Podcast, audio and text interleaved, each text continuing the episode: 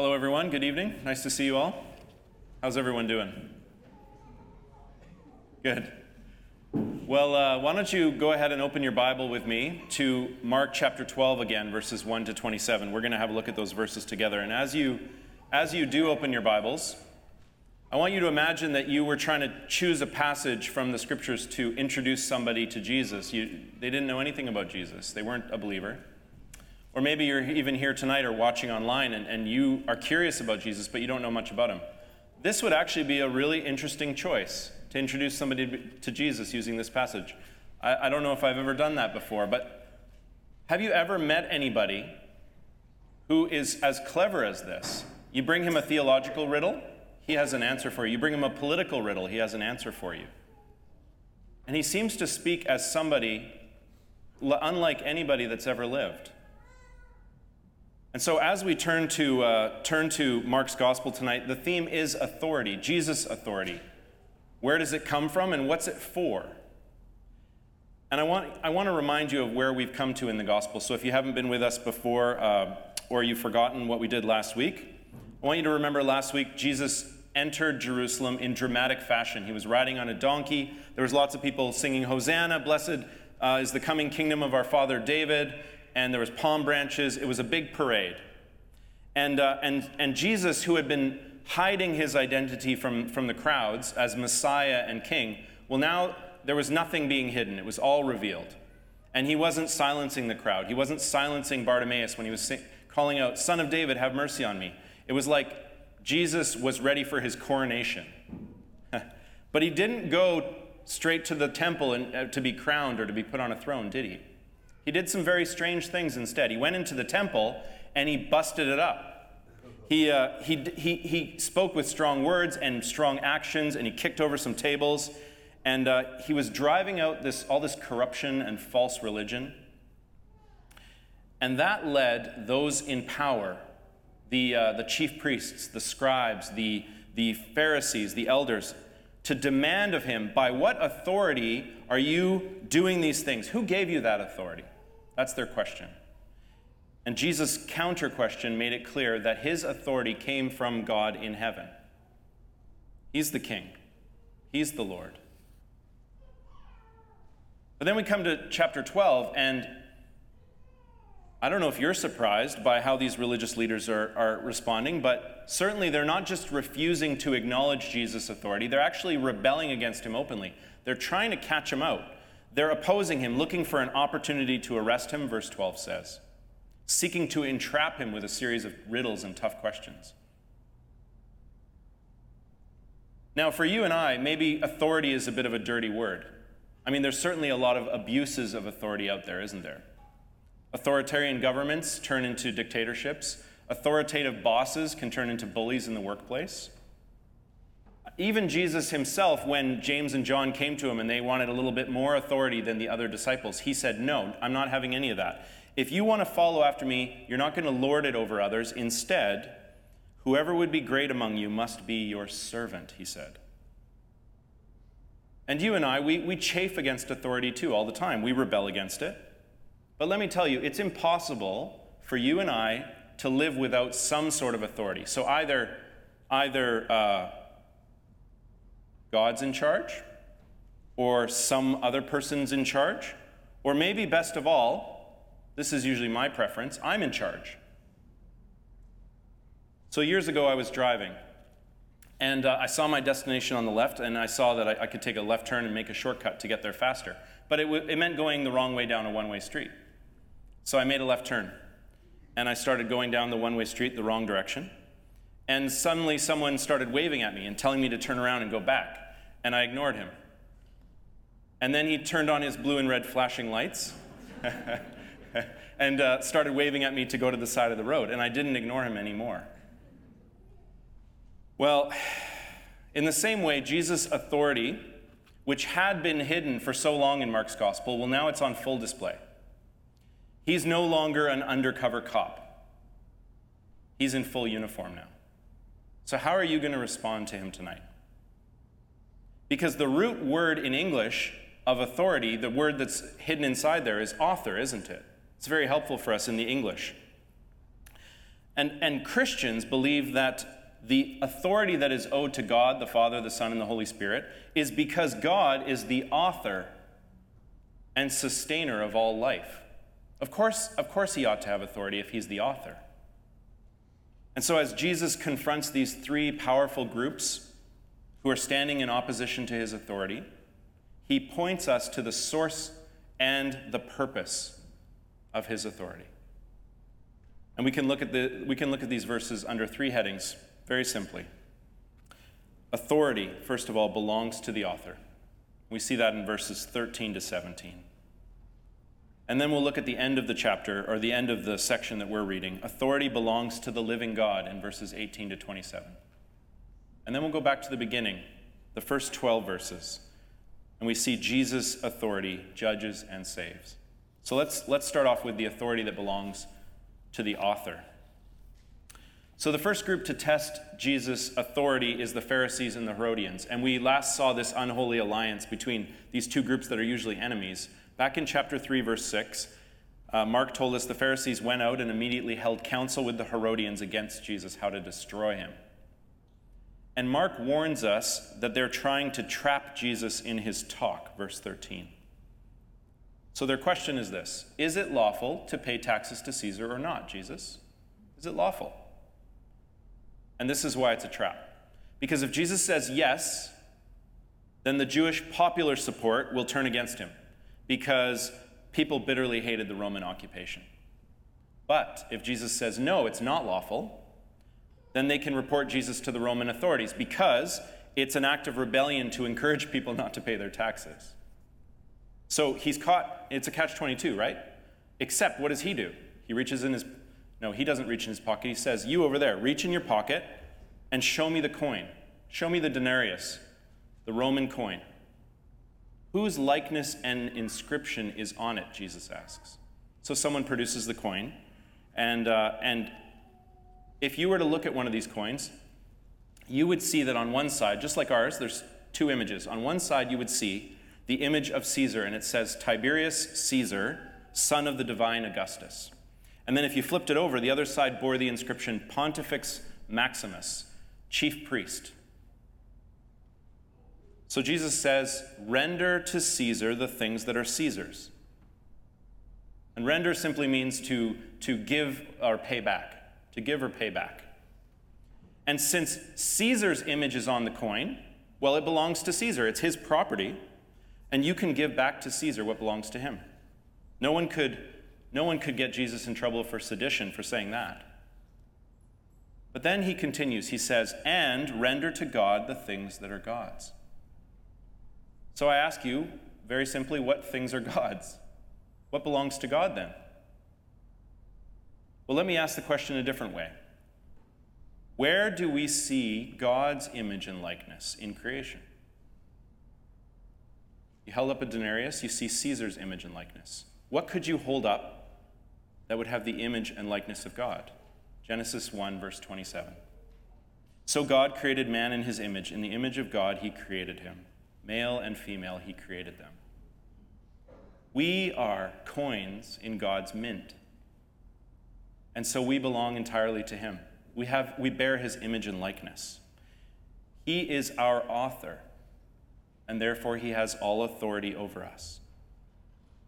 In fact, even as Jesus is cleverly getting around their trick, he's also subtly undermining all of Caesar's authority. Because to give back to God what is his actually means to give him back everything, because everything is his, even what belongs to Caesar. So, friends, as followers of Jesus, we do our best to submit and respect those put in authority over us, whether the government or our employers or our teachers. However, this submission cannot allow us to act immorally or to disobey God's commandments or to go against our Christian conscience. In other words, we render to God what is God's first and foremost. And in doing so, I declare I'm not in authority. Jesus is Lord. Jude 1, verse 25 says, To the only God, our Savior, through Jesus Christ our Lord, be glory and majesty, dominion and authority before all time, now and forever. That's what the early church proclaimed. So, firstly, then, authority belongs to the author. And secondly, authority belongs to the living God. And here we look at verses 18 to 27, the debate between Jesus and the Sadducees. So, who are these, who are these Sadducees? This is the first time we've seen them in Mark's gospel. They're, they're Jews, and they are, they are from upper class families. So, they are uh, rich and they're worldly. We would call them theological liberals. So, for example, they did not believe in angels. They did not believe in super, the supernatural. They did not believe in the resurrection of the dead. And they bring a riddle to Jesus that's designed to make him look foolish. So, Jesus, one woman ends up marrying seven brothers during her life. Whose wife will she be in the resurrection, Jesus? You can just kind of hear the, the snark to it, right? And in verse 24, Jesus responds this way Jesus said to them, Is this not the reason you are wrong? That's damning, because you know neither the scriptures nor the power of God. And so Jesus points to two pieces of evidence. First of all, God's word, and then God's power. He reminds them of God's words all the way back in Exodus 3, verse 6. I am the God of Abraham, and the God of Isaac, and the God of Jacob. I am, not I was, present tense, I still am. Now, Abraham and Isaac and Jacob were patriarchs of Israel long, long ago, even long time before, uh, before Jesus' lifetime. So, if they are nothing more than dust in the ground, then God can't right now, at this moment, be their God, can he? But he's not the God of the dead, he's the God of the living. You are quite wrong, Jesus says. In fact, what he's saying is these patriarchs are right now with their author and creator as we speak, just as Moses was speaking with Jesus at his transfiguration. Authority belongs to the living God. So when we rebel against God's authority, we rebel against both God's words and God's power. And we see Jesus elaborating on God's resurrection power in verse 25. He says, For when they rise from the dead, they neither marry nor are given in marriage, but are like angels in heaven. And I don't know about you, but I have so many questions about this verse. I just want Jesus to, please, Jesus, say more. Tell me more about what you're talking about here. What do you mean there's not going to be marriage in heaven? Well, certainly Jesus is undercutting any sort of crude or materialistic idea that we might have about the resurrection. So he says, somehow the risen are like angels. And they're, they're like angels in at least two senses. Firstly, that they're immortal, and secondly, that uh, they no longer bear children. Immortality, and there's no need for, there's no need for procreation. So that in that sense, the resurrection body is like an angelic body. Beyond that, we don't know what it could mean. But in 1 Corinthians 15, Paul adds that our resurrection bodies will be of a different kind than the ones that we have now in the fallen world, and that different kind will be perfected. It will be like Jesus' resurrection body, it will be perfect. But that doesn't answer the question of marriage. Why is there no marriage, Jesus? Well, all I can really say about it from what we have here is that there's no longer a need for marriage because love will be fulfilled.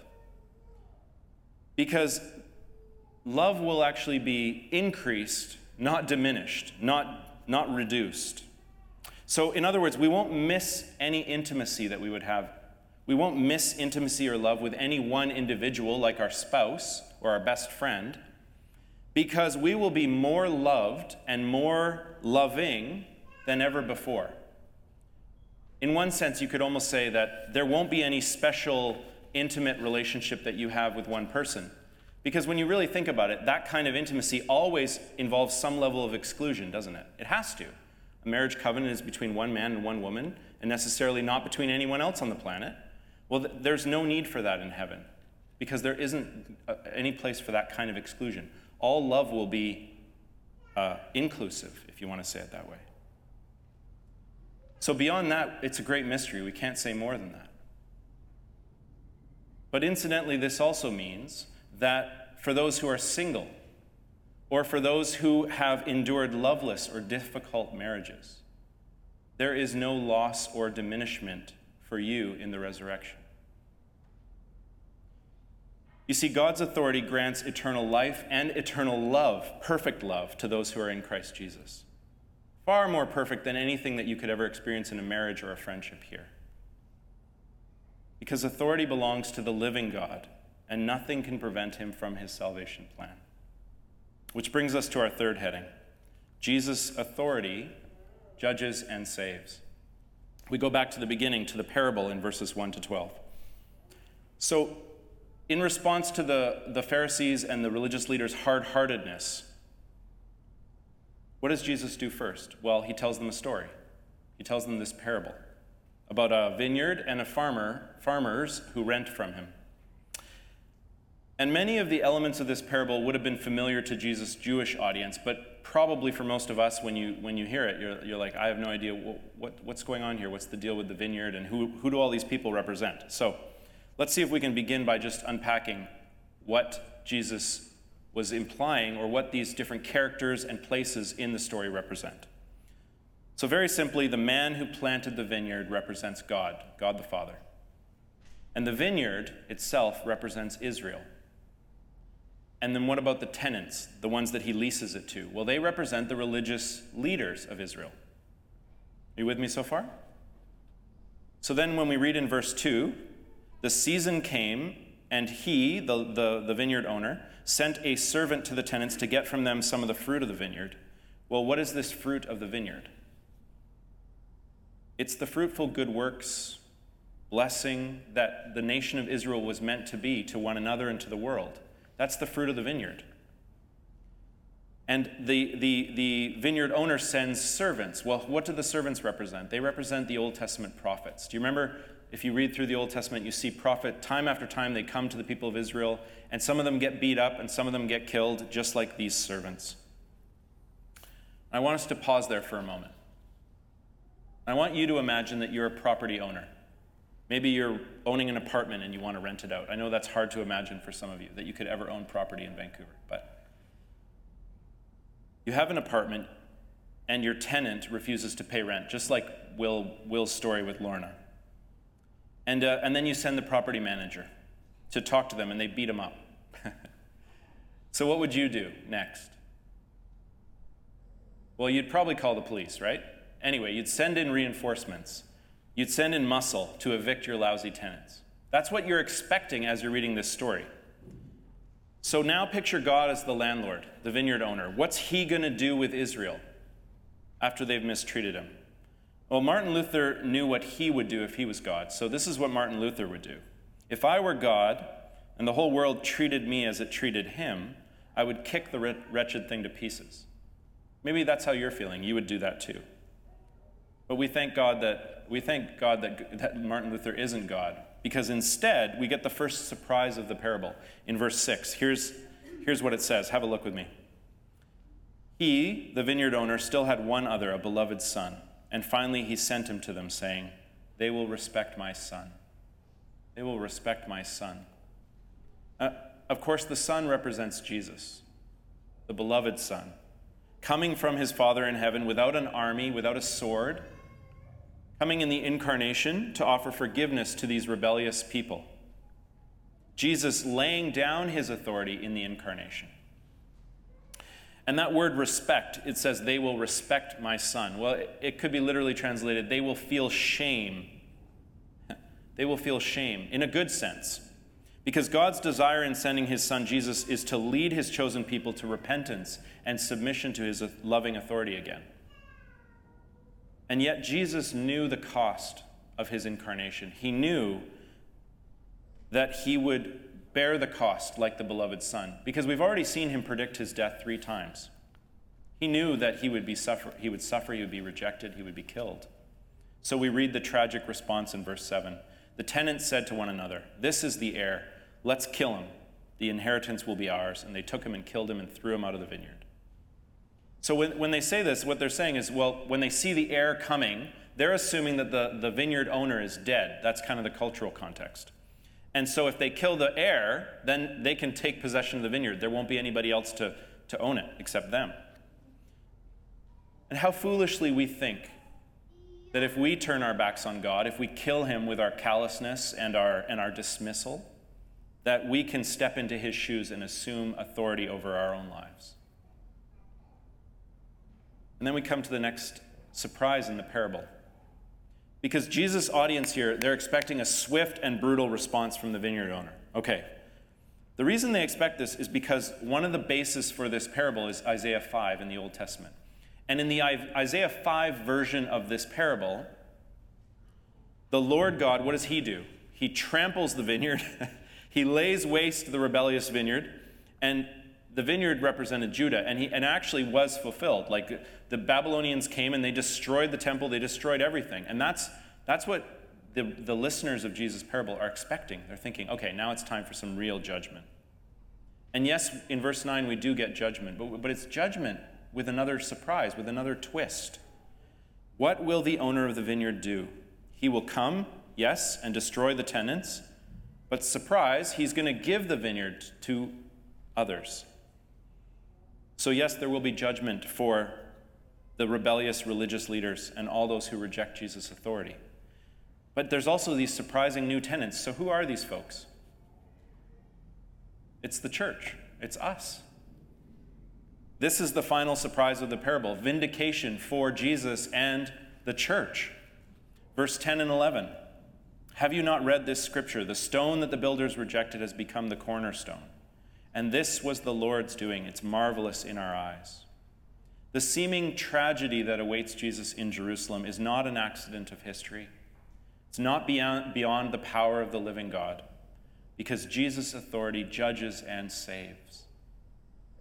And the Apostle Peter, when he takes these words about the cornerstone, about Jesus and the church, and they're taken from Psalm 118, and he applies them in one of the first sermons in in the book of Acts, this is what Peter says Let it be known to you and to all people of Israel that by the name of Jesus of Nazareth, whom you crucified, whom God raised from the dead, by him this man is standing before you well. This Jesus is the stone that was rejected by you, the builders, which has become the cornerstone. And there is salvation in no one else, for there is no other name under heaven given among men by which we must be saved. This is vindication.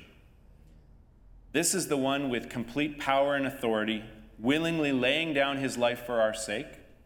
You remember Mark chapter 10, verse 45 For even the Son of Man came not to be served, but to serve and to give his life as a ransom for many.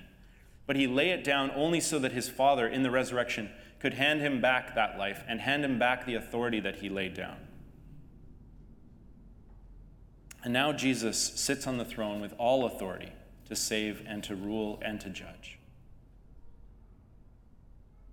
So, how will you respond to this parable? How will you respond to the words of Scripture tonight? Because verse 12 tells us that the religious leaders, when they heard Jesus speak this parable, they perceived that he told the parable against them. And how did they respond? Well, they plotted they plotted to assert their own authority by getting rid of him. And they killed him. So brothers and sisters, don't make the same mistake. Jesus' words are inviting us to respond in at least two very simple ways. First of all, remember that you are a renter and not an owner. Remember that you're a renter and not an owner. What a lot of gifts we can receive from the author who holds all authority life and breath and beauty and curiosity and adoption and regeneration and union with Christ and the power of the Holy Spirit. All of these and many other gifts are available in the name of Jesus. So approach the King of Kings with humility, knowing he's slow to judge and quick to forgive and save. And secondly, we respond by bearing fruit in the vineyard. You're sitting in the vineyard tonight. St. John's is the vineyard. Vancouver is the vineyard. The world is God's vineyard. The church has a very special role in the vineyard, commissioned with the privilege of joining the beloved Son in his mission to bring many sons and daughters to glory. So we bear fruit by our prayer, by making St. John's a house of prayer for the nations, by rendering to God the things that are God's, by sharing the hope of the resurrection with those who long for hope, and by trusting Jesus' authority to judge and to save. Amen.